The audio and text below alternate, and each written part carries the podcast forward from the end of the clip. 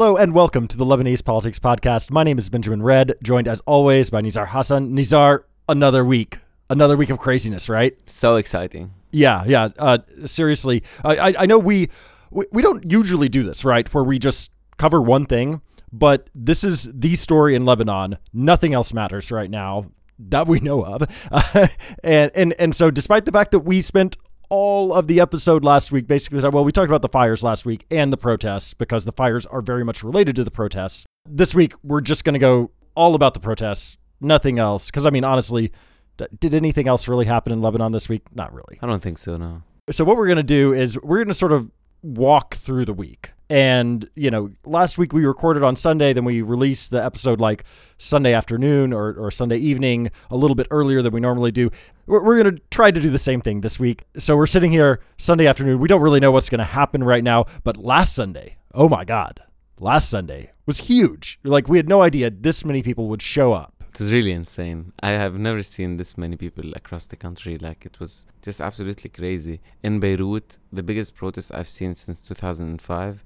And then outside of Beirut, in all of these different areas, in Tripoli, in, in the south, it's just insane. It was the biggest, I think, manifestation that is, has been recorded.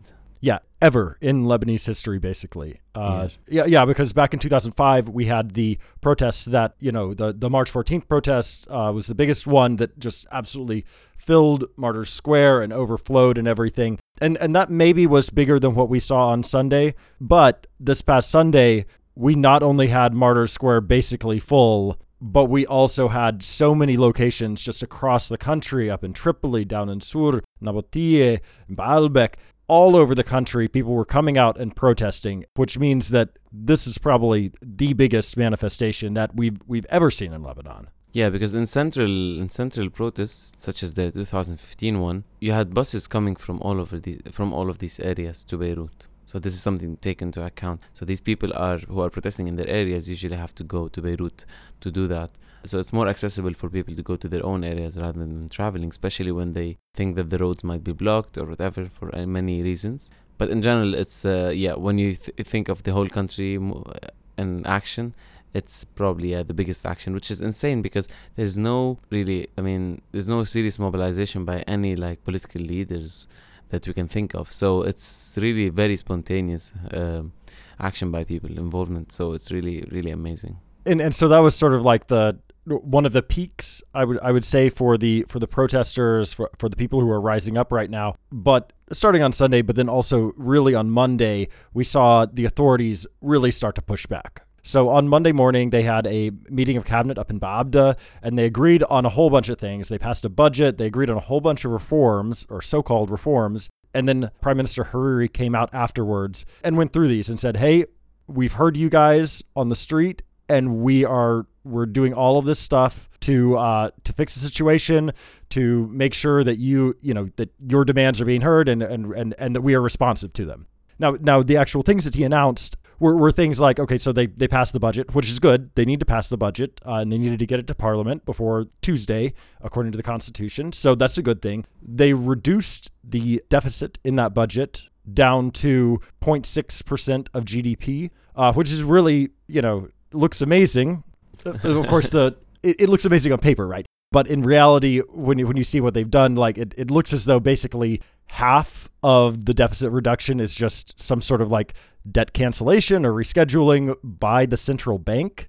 And so that that's one thing. And then they're taxing banks, which is probably a good thing, you know, but it's a one-off to get some more money. And and then they're also reducing uh, electricity subsidies by about a billion dollars, which is you know great if you reform the electricity sector, which they say they're going to do, but not great if they fail in reforming the electricity sector because all that means is more power cuts. So the the things that he announced were sort of like some of them were in the budget and some of them were outside the budget and and there were there were other things as well. So you know we mentioned the amount of money they were going to give for electricity for subsidies, but also along with that they're supposed to fix things, right? So th- they've had this plan that the cabinet passed earlier uh, this year that they're going to try to finally, after 30 years, fix the electricity sector. They're going to look into selling off the uh, state telecom companies, which could generate several billion dollars, uh, but is also a one off thing that's been talked about forever. This is a recycled proposal that's been around for at least a decade and a half. They did have a, a, a couple of things that, that were good, you know, giving money funds for like the elderly and, and increasing like social security type things. And, and then they also had a few measures about fighting corruption, right? There's there's a lot of stuff going on here, and and on the one hand, it is impressive that the cabinet's actually doing some stuff. Right, it, this is faster than Lebanese politics usually works. But basically, it seems as though the announcements that Hariri made seemed geared more towards appeasing international actors than people in the street. People in the street are broadly demanding just fucking resign all of you guys. Yeah. You you've lost our trust. You you you've been unable to govern in the country for the past 30 years. So it, it's time for you to go. And and that you know notice I didn't say anything, and Hariri didn't say anything about, oh, and by the way, I'm going to resign. no, there, there was nothing about that. The the things that he did say, though, that were geared potentially towards, you know, alleviating the people's pain, things helping with uh, certain aspects of the social social security net, and things about like fighting corruption, which people actually care about. Those would be great but we've heard this before, especially the the fighting corruption part. Everybody has been talking about fighting corruption for years and years and years, and we've seen nothing really. But also the, the economic paradigm on which this paper or this uh, proposal was uh, was based is the same of what we've seen before. I mean, the banks pay a 0.2% tax on revenues. That's great. Why is that a one-time thing? That's very like what we need is higher taxes on banks, and everybody knows that. So why isn't that uh, just a why aren't they you know courageous enough to make this a decision as a as a normal and and, and permanent thing the decision to cut off all of the public investments that are not necessary as they call it in the paper in the in the text what is that? Is basically the all of these little um, funds, such as the Council for uh, Development and Reconstruction or measures uh, the South Lebanon uh, Council, etc. This will stop investing in infrastructure projects, and this means that it, uh, the, and not all of these projects will be funded by CEDRE money if it if the CEDRE money comes, and this means that it will hurt the economy in a few years. I mean if you're cutting if you're cutting infrastructure development now you're going to pay for it with lower growth in a few years. This right and one of one of his points economics. was cutting all of these funds by about 70% right? Exactly. It's based on and and the privatization What's what's the good thing about privatizing telecom? Like I don't understand. Well, it's a one-off that raises money, right? And so you're able to close yeah, the budget like, deficit, right? That's that's the whole thing. But that's the problem with this uh, this whole Hariri thing. What he proposed is basically fixing the situation for this year, so that we st- we leave the streets, and then nothing for less next year. Really nothing. I mean, except for merging some public institutions and fixing some corruption things that talked about, nothing in the economic side and the economic, macroeconomic indicators will be fixed next year. Deficit will be as high as it was last year if the, the central bank cancels a bit, like $3 billion or whatever this year. Next year it will be the same. Nothing will change. We will pay for the cuts in um, infrastructure development and, and bad growth in the future. We will pay for selling off the telecom when we're not making revenues out of the, one of the few sectors that actually make revenues for the state in the future. And, and correct me if I'm wrong, but because you've been down in the protests, you know, every day for multiple hours every day. But the sense that I get is that people don't really care that much about fixing the budget deficit. This seems like a very like technical issue that the politi- uh, and a problem that the politicians themselves created through just years and years and years of gross mismanagement. And now, you know, who who cares? You, it's your problem. You guys fix it, and but just don't bring it on us with austerity. Yeah, but people are very worried about public debt because they feel that this is a burden that we have to pay back, and they feel that this is a burden that is basically it will be on the shoulders of the taxpayers. So people are concerned about this, but they don't know. When you say something like, "Yeah, it's not self-evident that we have to pay all the money back," because when you're in a situation, sometimes you can just, you know, restructure or cancel some of it, etc. Especially the money, for example, made out of fin- financial engineering processes. Why is that even legitimate? I mean, come on.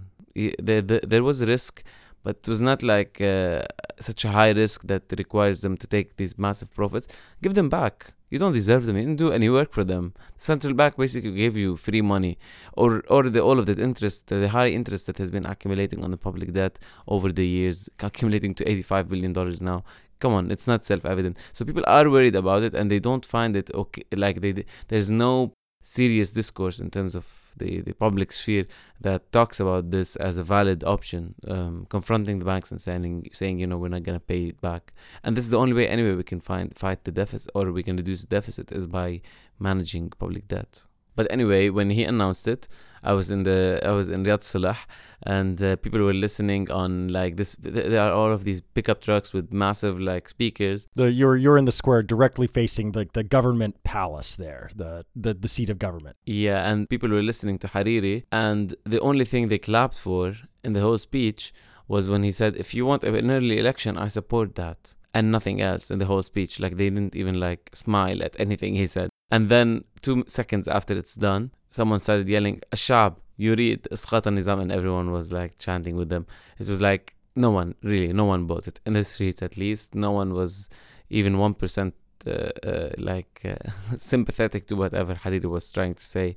No trust is no trust. People have no confidence.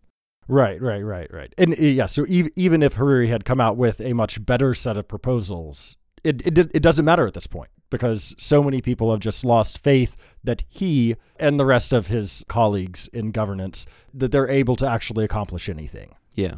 So so Monday was also important because that was the 72 hour deadline, right, that we had talked about last week that Hariri gave himself. So he met his deadline in like I, I guess in a certain way of like coming up with something and presenting it to people, but obviously it, it wasn't like a substantive meeting of the of the deadline of like oh no, I'm going to have real things to offer you. So we go into Tuesday, and Tuesday was really fascinating for me because we really saw okay, Hariri's done his piece. And, and now it, it's sort of like the battle for normalization or not. The government really saying, okay, we've got this plan and everything is, it's time to get back to normal. Get out of the streets, go back to work, open up the schools, all of that stuff, and Lebanon is normal again, right? That's what they wanted everybody to do. That did not happen though. There there seemed to be this sort of like running battle between people who would close streets and then the government that would open them just all day long on Tuesday. And, and it just seemed like a whack-a-mole type thing where the, like the government would open up a street and then protesters would close it somewhere else and this was going on in locations across the country so that's number one just that having that freedom of movement uh, this this battle of the roads you know that happened that really the government was unable to do what they wanted to do, which is normalize the country on Tuesday with this. Also, the government was really fighting hard to open up the schools. So Akram Chehayeb, the Minister of Education, he issued an order saying, okay, it's Tuesday, we have our plan. As of Wednesday, tomorrow, all the schools are going to be open. Yeah, Universities, right. Uh, vocational technical schools and you know your regular uh, uh, uh public or private schools they're all going to be open tomorrow and then and then it just sort of like fell apart. Right? Like like such a big fail. I loved it. Yeah uh, and, and, and it fell apart because people were genuinely outraged. And and they were like no no this is not back to normal yet. what the fuck are you talking about? And and we're not gonna we're not gonna do it. Uh, we're we're not gonna go along with this. University students and professors they started organizing, trying to uh, get together like a strike, uh, and potentially you know blocking entrances to universities, stuff like that. We started seeing schools and universities peel off and defy the uh, the minister. Uh, I think Notre Dame University was the first university to do it, and then the Catholic schools they announced that oh well we're we're going to be shut tomorrow. Sorry, and and then shortly after that, Chehayeb had to back down and say okay we'll close all the vocational technical schools and the primary and secondary schools tomorrow. He didn't say anything about universities though, but because the professors, I think, and the students had organized to such a degree, we started seeing a lot of a lot of other universities announce, "Oh no, we're going to be closed as well uh, tomorrow." And so that's what happened. Basically, this th- this massive fight over the schools, the government lost we also saw a couple of other things happen on Tuesday, and one was really important. I think the firing of the head of the National News Agency. The National News Agency is like the state body that basically they've got like hundreds of correspondents fucking everywhere, all across the country. And they don't do like critical reporting, but they do do just like basic like this happened here. Um, this politician said X, even if X isn't true. Yeah. And it's it's where you get all of these small news stories. Yeah, yeah. Everybody picks them up, right? Like, yeah, exactly. like a, a huge amount of the news that you see in Lebanon, in in Arabic, English, whatever, comes originally from the National News Agency. But having this like big ground game and re- just like reporting what happens isn't that great of a thing if you've got a national uprising on your hands. And yeah. all of the evidence right now seems to point to Laure Sleiman, the, the the former head of the NNA, her being sacked because the people in power didn't like the way that she was directing coverage of the uprising. Yeah. Now we don't know that. They they say, oh no no, this decision happened earlier and everything, but Laure Sleiman herself doesn't buy that, and she she says no no this this this was backdated. The the decree firing me was, Mm. it was dated like the seventeenth of October. No, somebody backdated that. It, it it was it didn't come out then. It's so sad to see this, and also to in, in the national television. Okay, it's not a popular television; nobody really watches it. But still, they're not reporting because they're worried that if they report from the streets and start taking, you know, vox pop, like people speaking whatever they think in the streets, which is what all televisions are doing now, that a, a lot of things will be said that they can't report, so they can't go live. So they can't do like this is a ba- basic thing to do, right? To go on the street and talk to people. Right right. They just can't do it because someone might insult the president or a minister or whatever, and they can't have that uh, responsibility. Yeah, and, and there's been a really huge difference between the coverage from the NNA, one state media body, and Tele Liban, another state media body, which has basically ignored things, at least until Tuesday, because also on Tuesday we saw a group of artists storm Tele And to Mhm. make a point. Like, Yeah. why aren't you covering this? They didn't get it on air or anything like that, but uh, we saw that the day after Tele Liban actually, I I don't know if it was for the first time, but Tele Liban was actually covering things and had pictures of the protests up. Uh, they weren't out in the field uh, from what I saw. It seemed as though they started to cover a bit more. The other thing that happened on Tuesday, which is a big day, obviously, was that Hariri met with the International Support Group for Lebanon, which is a bunch of like foreign governments and EU, UN, Arab League, all these guys, and he showed them the reform paper and everything. Said, "Oh, we've got everything. You know, th- this is this is the day that the government's showing. Oh yeah, we've got everything back together." And it seemed as though they believed him. I I don't know. Uh, Jan Kubis, the uh, United Nations Special Coordinator for Lebanon, uh, made a statement saying, "We like this. Uh, it seems good," which seemed to me to be a little bit premature on their part, but it, it was a win for the government for sure. Yeah, definitely. Especially because like everyone's always listening what the special coordinator is saying, so it it basically changes the mood in the whole country. No, um, sarcasm on the side. That is cutting. sarcasm on the side. Uh, I find it funny that it's called International Support Group, and maybe this is why they accepted what the government said because you know it's a support group, so it's accepting of everything and like welcoming. Uh, it's also sarcastic. I'm sorry. There's nothing serious about this. Like I have no idea how they just jumped into like believing that the government will actually achieve any of these things when people are still blocking roads every day and nothing in the country is working. Yeah, yeah, yeah. And this uh, paralysis continued Wednesday, right? Roads were closed again across the country on Wednesday. One interesting thing happened, I think, on Wednesday, and that is that some politicians decided to go down to down to the protests and talk to them. And in some cases, it went like okay. Like Sami Gemayel went down to I think Jal el-Dib, just east of Beirut, and he did get water thrown at him. Kilun yani Kilun. All of them means all of them. Protesters want all of them out. But it didn't seem like a total disaster. And some people were saying it's good that he came down to, you know, help mediate between the security forces who were trying to open the road and the protesters who were trying to keep it shut. But a little bit north, another uh, MP, uh, Neemat Frem, went out as well, I, I think to Zouk Mosbeh, where they had closed the road as well, to talk to the people. And that did not go well at all. Uh, Neemat Frem is the son of a former minister. He is uh, the owner of a gigantic company here in Lebanon. Industrialists, yeah. Yeah, yeah, he's got he's got lots of money. He's one of these like people who has lots of both political and financial power, right? And he entered parliament just last year, running on the ticket of the FPM, even though he is not an FPM member. And the FPM, the party of Michel Aoun, the party of Gebran Bassil, who has been targeted uh, very personally during these uh, during these protests. Uh, so Neemat Frem goes down, and people just give it to him uh, just you know screaming at him you know you need to resign what are you doing uh, and he tries to explain himself uh, goes over very badly it, and eventually he he leaves and everything interestingly though later on in the week he ended up resigning from not from parliament but resigning from the FPM's block in parliament of which he was a part so him, him he was basically saying, "I'm not with these guys anymore. I'm an independent." Yeah, which is a big step that we didn't probably expect now, right? I mean, we expected this maybe in the post-Aoun FPM kind of uh, scene, but not he, not not now. While it's still kind of under control. Yeah, it, it, it it's it's interesting because it it shows you maybe where he thought the wind was blowing. Yeah, Thursday comes along, and there's a big thing that happens on Thursday. Uh, mind you, by the way, like there's this trying to open roads and keep them shut going on throughout throughout the week, basically. But Thursday, uh, the big thing that happens is President Aoun finally breaks his silence and speaks to the people. It wasn't a live message; it was pre-recorded.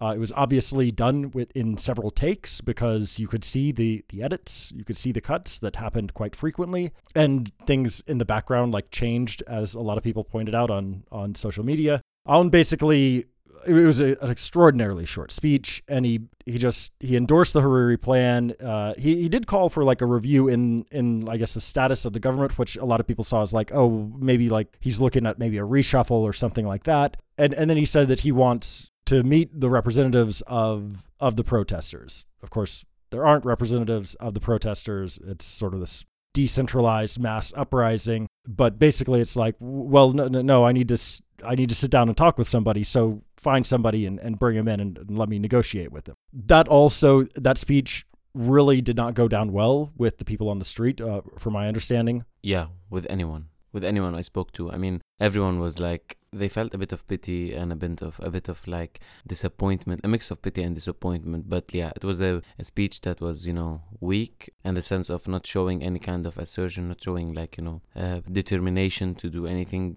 real, and also it was um, empty in terms of how like he didn't speak to people's concerns really. He spoke about a couple of things but he focused on things that he shouldn't even have mentioned like what he tried to do and what his how he's credible about this and that and whatever.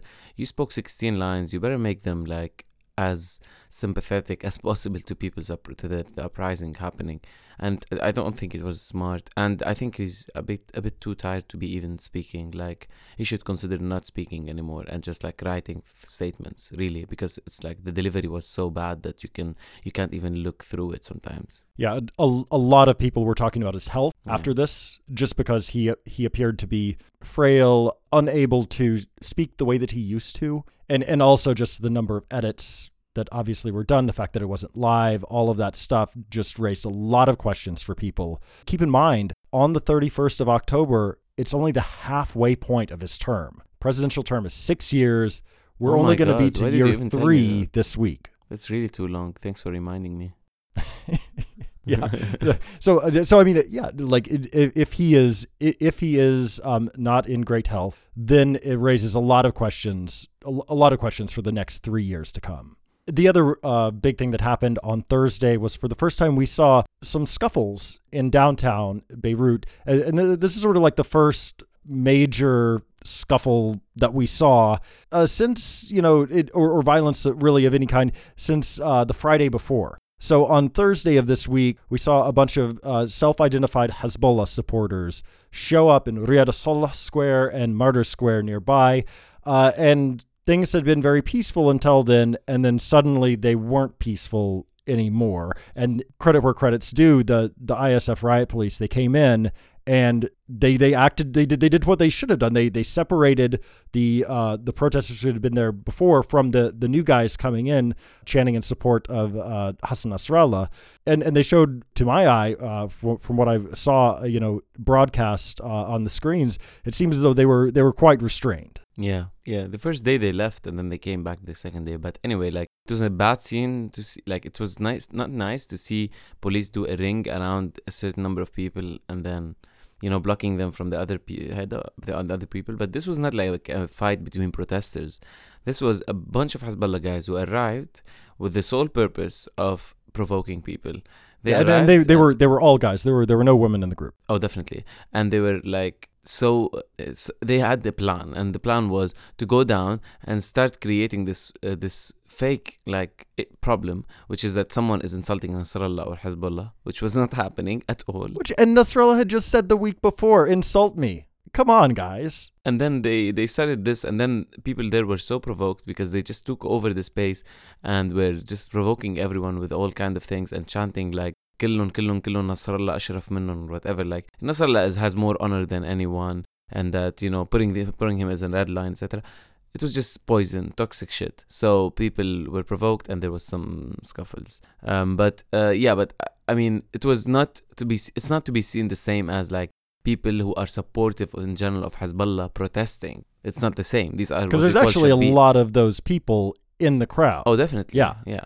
No, these are what we call shabiha, people who come to basically to make problems, to uh, do some aggressive acts against protesters or create problems or try to divide them, etc. Right. And and like you said, they they started, they showed up on Thursday afternoon, they left, but then they came back on Friday. And it was the same thing all over again, probably worse on Friday. But but then uh, I think at 4 p.m. Nasrallah himself came on the air to speak. And so luckily everything stopped then because everybody was uh, listening to what Nasrallah was saying.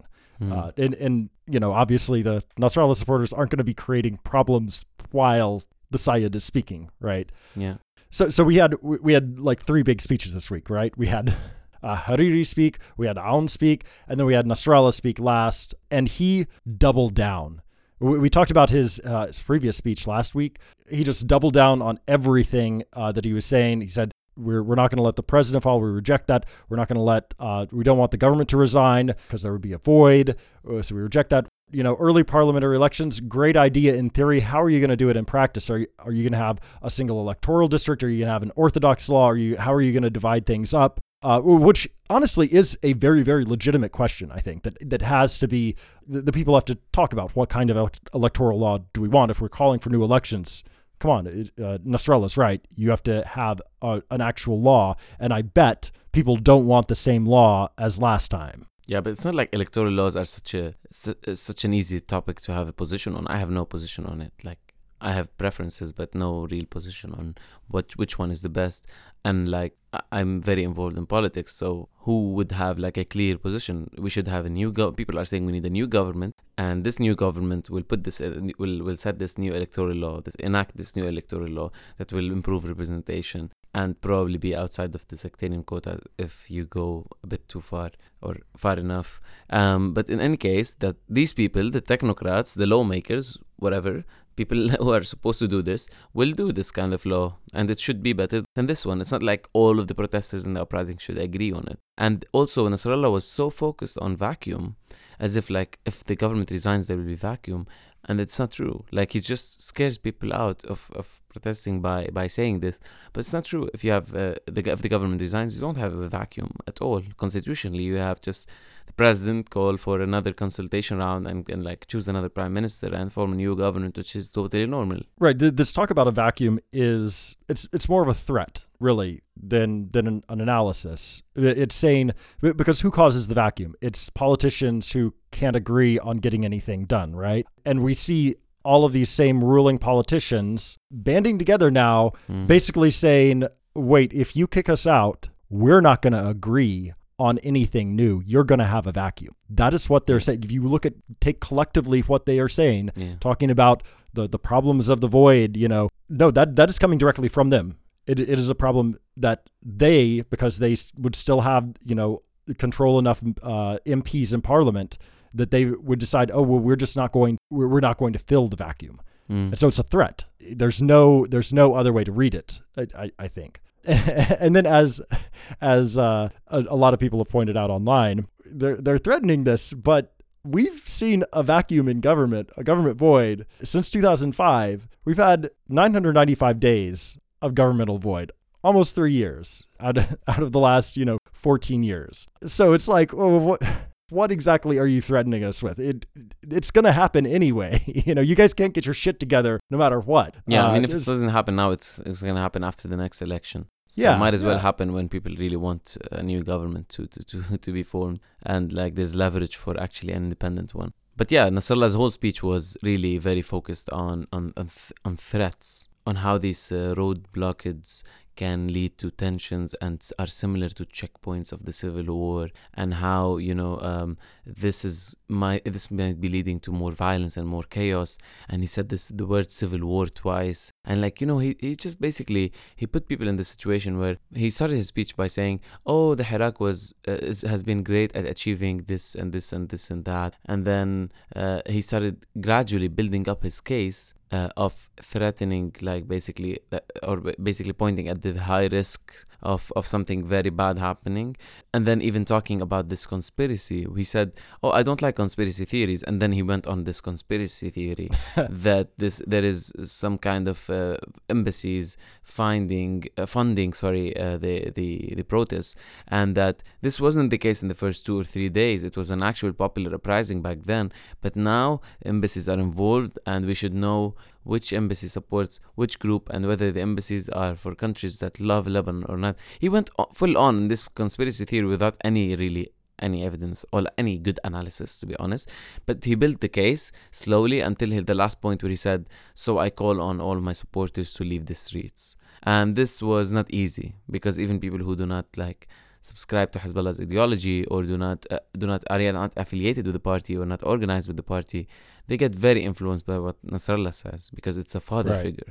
It's Yeah. really a father figure, like a father figure who says like don't do this because it's bad for you, and you don't do this. Like I have, I'm I'm talking about like friends and not people like I'm not looking down on anyone. I'm saying like Yeah. people have this connection with Nasrallah where basically they they feel that he knows exactly what he's talking about and he knows our interests better than what the, the other people in the street know.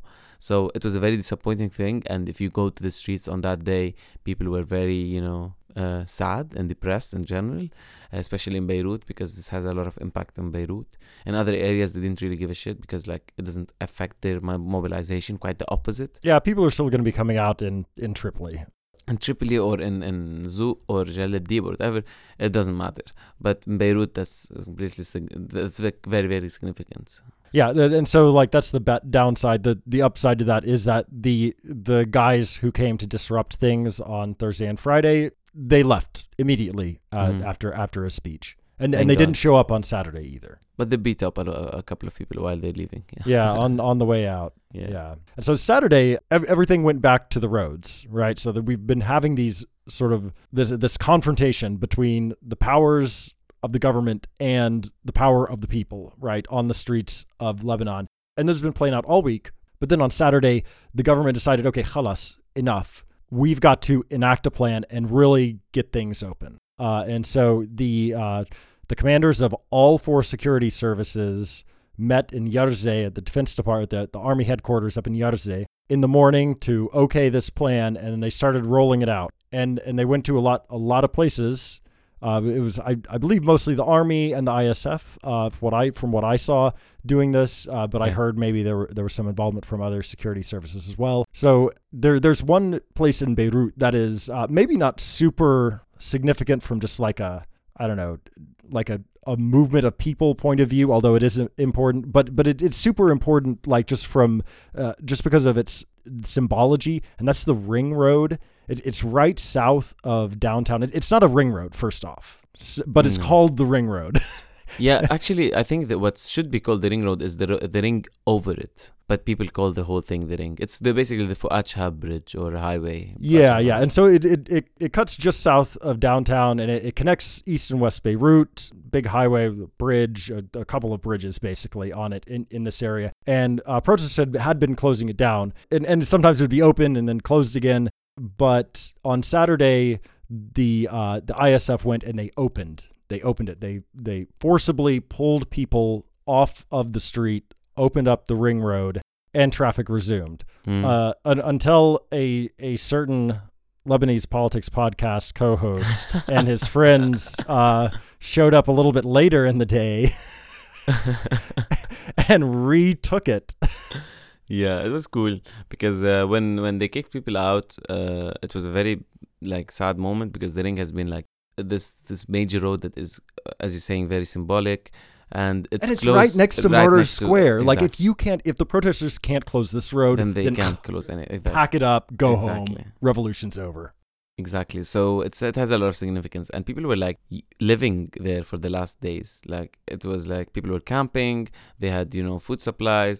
They were playing things. They were discussing, having you know support groups, whatever they have they're having over there. It's great. And then the the police just evacuates them. So after after we blocked a couple of roads uh, below the bridge, a lot of media came because there was some the police were trying to to um, to break up also the the action there. And then we got a lot of attention so the police backed off. And uh, and also people were fighting back quite nice by like very non-violently. And then when we had enough people it was it made sense to go back to the, the the bridge because when you have like 50 people you can evacuate them forcibly. But when you have 300 or 200 you can't really. And starting Yeah. from there the, the ring became like the, the nicest spot of the whole thing happening in beirut because there you have some action some people trying to pass all the time and some police trying to be you know annoying sometimes you have like thugs for political parties coming and trying to create problems and all of these things while you also have like chants and songs and, and, and percussions and like you know it's just like a very very lively It's a, it's a nice public space. Yeah. yeah And usually there's and just cars you- speeding on it, but and I want to say that, like, if you're passing in on this ring, on this on this bridge, uh, anytime soon before they remove them, see all of the graffiti that has been put on, starting from the entrance near Tabaris, near the near the you know Gemmayze, and go up and you'll see like beautiful like graffiti and paintings all over the walls. Like people got really creative with it. I really loved it. I, I feel like somebody could do an entire podcast just on the graffiti that's come out of of this revolution and all the artwork and, and stuff like that. It it really is incredible. Yeah.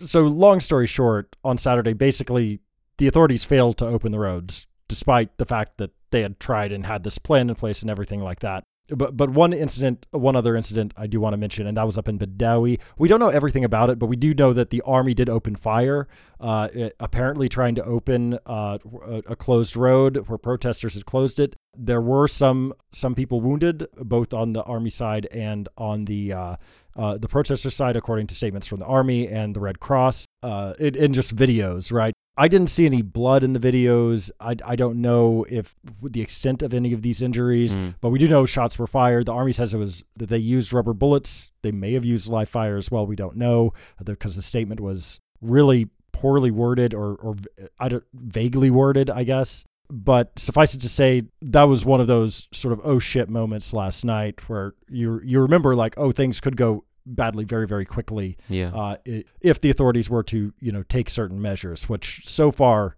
it seems that they they haven't really. Although we came really close in Badawi last night.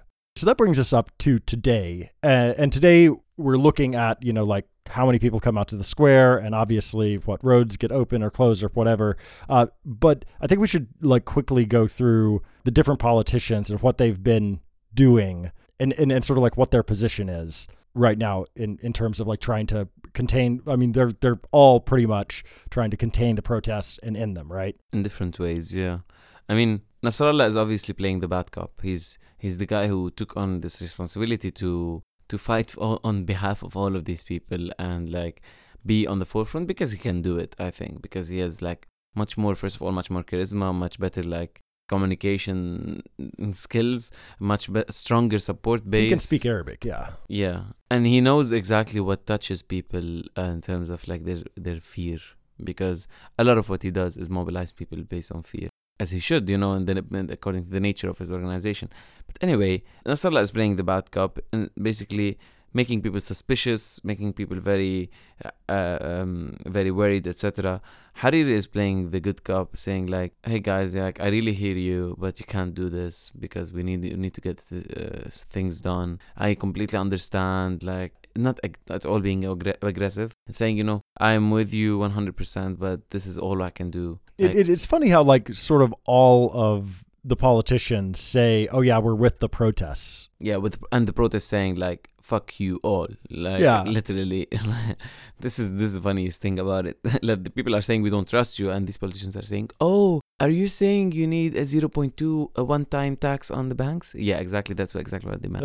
that that's what brought people out to the streets yeah Um, Bassil has been completely absent from the public public sphere. He hasn't made any public statements, uh, even though he is the head of the largest bloc in parliament, and he basically heads a block in the cabinet that is that is a third of the cabinet. So uh, he's theoretically the most powerful political leader in the country. if you want to think about like political parties and he hasn't made any any comments at all except for one tweet on October 18 which said you know to the people in the streets and people of the FPM we are with you. We are listening to you. Listen to us and wait for us and something like that. Like some poetic shit like eh, you know just a tweet that has no anything nothing concrete no positions and that was it. Uh, since October 18 the second day of protest when like before we recorded the, the the first episode on this I don't know I think just being like um, he's not courageous enough to confront because he knows how much like anger there is against him and how much disappointment there is. So he's trying to put himself like out of the scene as much as possible so that people talk about other people or whatever it is that he's really like what the strategy is. But i think he just doesn't want to say anything because anything he says would probably be cause an outrage outrage. Oh yeah yeah. No no. If i were advising him on pr i would say don't don't say anything, don't show up anywhere. Let your partners in government, let Hariri and let Nasrallah, let let Aoun, your father-in-law, let them talk now. You stay out of sight. And also, I think like Aoun needs this to happen because the FPM itself is uh, now dependent on the credibility or the the legitimacy of Gebran Bassil and this this credibility or this integrity has been quite you know destroyed by the movement because he's he's it's clear that he is the most hated politician in Lebanon and but you know just spontaneously what people say is, is makes it very clear so the FPM cannot have him as a uh, as a leader and be provoking people more and more and more in the future if this is the case. So he needs to step back. He needs to put the attention elsewhere, divert the attention elsewhere, and then he can probably come back with anything that makes sense to to bring back his credibility. Because yeah, but but I mean, like right now he's facing a whole lot of problems, just like within the FPM. Like so, uh, I, I believe yesterday the FPM had like a, a big protest, like counter protest. We support Michel Aoun. They just were waving Lebanese flags, not Tayyar flags. So there's that. But you see, like we talked about Neemat Frem saying, "Oh, mm. I'm I'm going to go independent." We also saw huge deal Bassil's own brother in law, Chamel Roukoz, say, I'm no longer a part of this anymore. Now, Chamel wasn't a part of the FPM itself, but like Neemat Frem, he was in the block. He had run on the FPM's list, uh, and he's the son in law of Michel Aoun. He's yeah. married to Claudine Aoun. And then, so th- we're, we're seeing these people who are sort of maybe not at the core of the FPM, but on the fringes start to go independent, mm-hmm. which is a big problem for Bassil. A big problem, and we should like like we should be excited about the next internal FPM elections because if uh, if there's no Aoun to to convince the other person to to withdraw, like what happened last time with Alain Aoun, uh, he was just asked to withdraw his candidacy. That's why Bassil won. If the same thing doesn't happen, then I'm pretty sure Chamel Roukoz would win over Bassil. I mean, among the FPM people. Well, that's that. That is also why. And now we're getting deep into the weeds, but why a lot of people have said that Bassil has made so many changes and put the right put the right rules in place and put the right people in place in the FPM to basically ensure his own control of it, regardless of how popular he is. I have no doubt. And finally, uh, Berri is also quite absent. He hasn't made any public statement yet. I think this is a similar thing among different like I think that's why Aoun also waited a lot to make a statement. It's basically something that's quite uh, basic in these situations. Don't appear because uh, you know uh, people will make fun of you, people will attack you, etc. Uh, but Berri is I don't know. I think he's, he's, he's in a more interesting political position, you know, because he, he's known to have this very strong relationship, kind of the triangle thing with Hariri and Jumblat. Yeah. At the same time, he's Hezbollah's closest ally politically. At the same time, he hates the shit out of the FPM and Bassil, which is Hezbollah's closest non-Shiite ally. So Lebanese politics is complicated. Yeah. So Berri is in this position where he can actually he, he has like many different considerations. He can't like it's not like Nasrallah. He can't like just go with the, with this one strong ally and make whatever decisions uh, fits this orientation. He needs to consider a lot of things, and he may, might even like have something in mind that we don't understand because uh, it's not it's not clear yet whether Hariri will remain prime minister after Monday or Tuesday if the if the same thing continues, if the disruption continues. One other leader that we should mention who has not been uh, in the public eye for the past week is Samir Geagea. Now, his last speech was not this past Saturday night, but the Saturday night before, when he announced that, okay, the LF, the Lebanese forces, my party, has decided that we are going to ask our ministers, our four ministers, to resign. So they did. They're out.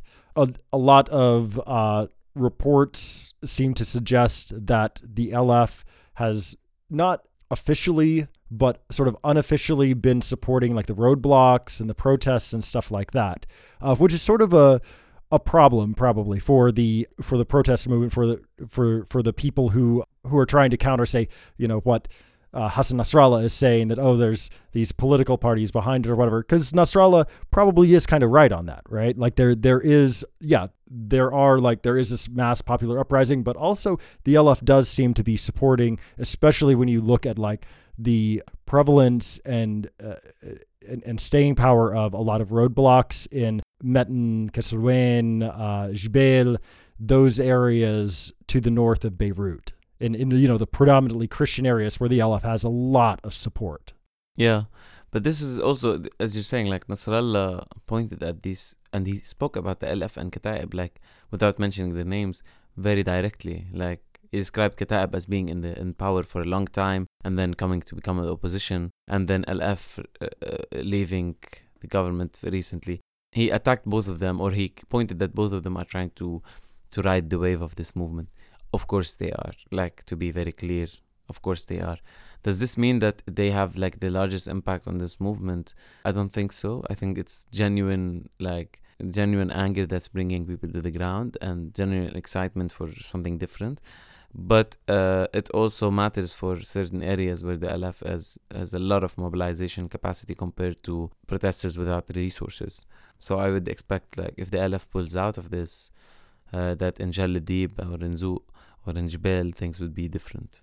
Especially that the FPM is telling all of the municipalities and like all of its instruments on the ground, let's try to minimize as much as possible uh, how how like the road blockages, how much we can see of this whole movement happening. And then the last actually leader is Jumblat. And Jumblat is in this position where he's like, I want to resign. I really want to, but I can't because I'm waiting for Hariri. And in the beginning, yeah, we, we've heard these whispers all week long, like Jumblat's going to resign. He's not. He has two ministers, right? So they wouldn't bring down the government, but it'd be something. It would, yeah. it would isolate Hariri yeah, it would isolate Hariri politically because he will be bu- with a bunch of March 8 people, to be honest. Like, it would be really Hariri and the pro Syrian regime guys yeah, in right? government. so it's important. So that's why, that's how the, F- the PSP, Jumblat's party, are kind of justifying their move now. They're, I mean, their continuity in government. They're saying we can't leave Hariri with these people, like with the opposite camp. So we're protecting him.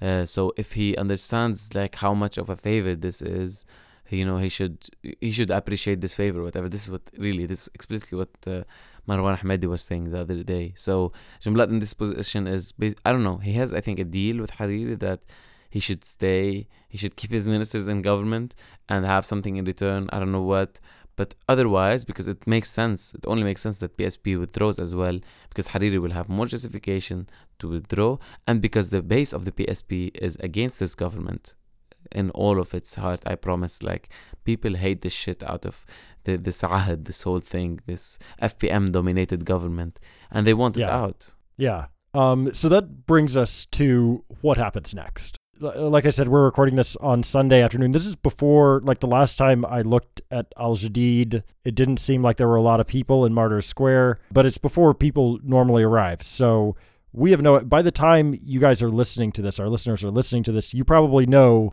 like what happened but from my point of view today really is sort of a make or break day there there really needs to be like a million people out today something like that it needs to be a really really big showing in in my opinion because if you are paralyzing a country if you're closing down so many roads uh, then you you need to have sort of like a, a popular mandate for that and the more people who come out, the more of a mandate you have.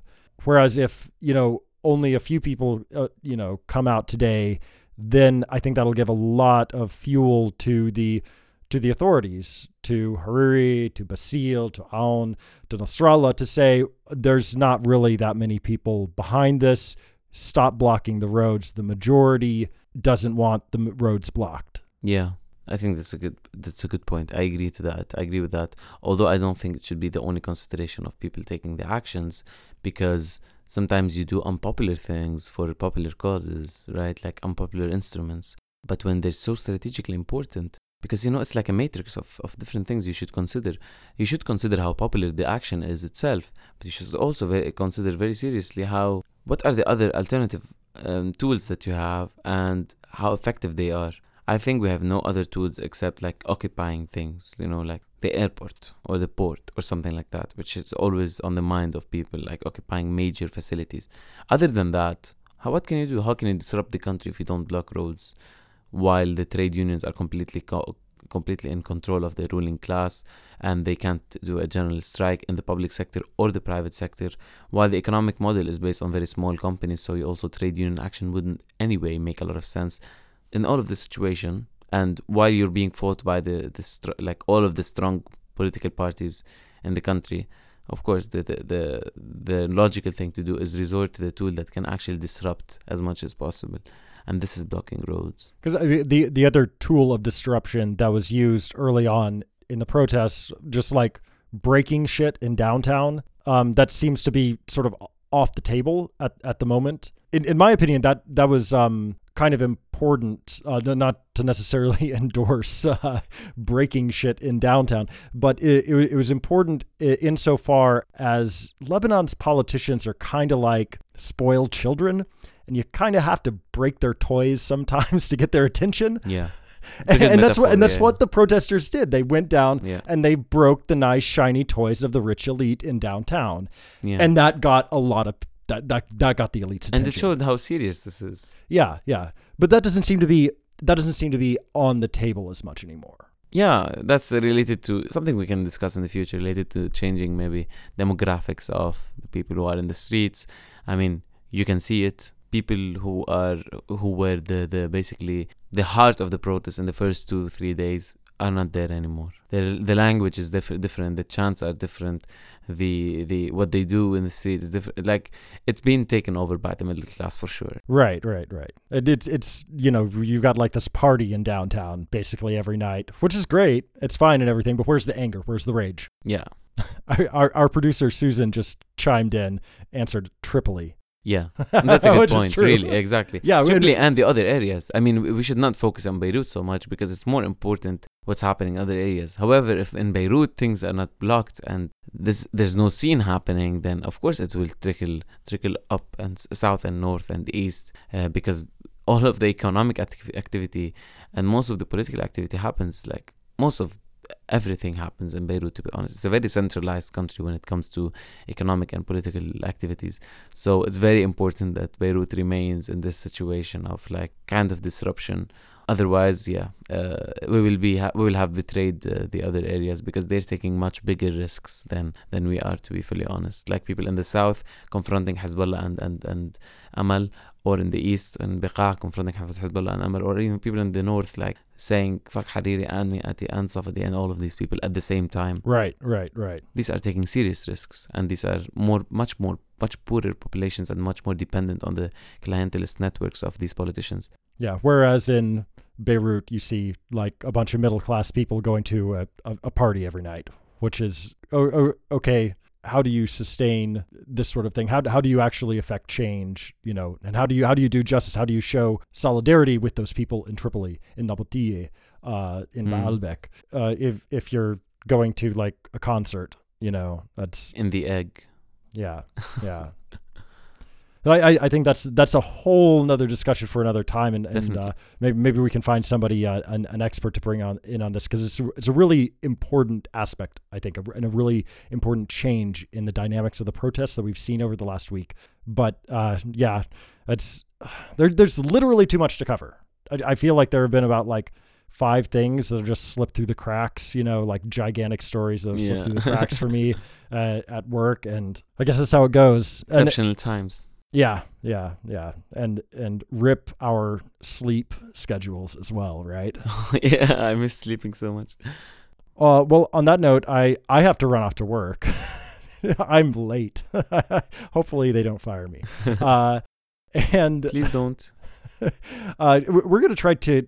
We, we were supposed to be. We had planned to be off next week because uh, one of us has to travel. We're going to try to do an episode anyway. It might be a little bit early. No promises, but we're gonna we're gonna try to bring something to you. Maybe like on Saturday or something instead. We'll we'll see. No promises, but we're we're definitely in the game watching this, and we'll try to be with you next week.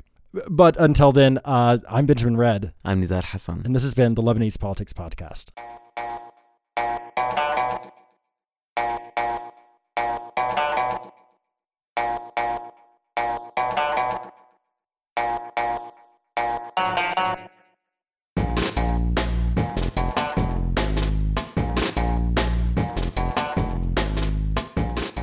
The Lebanese Politics Podcast is brought to you by myself, Nizar Hassan, Benjamin Redd, produced behind the scenes by Susan Wilson, and the music is by Omar El Fil.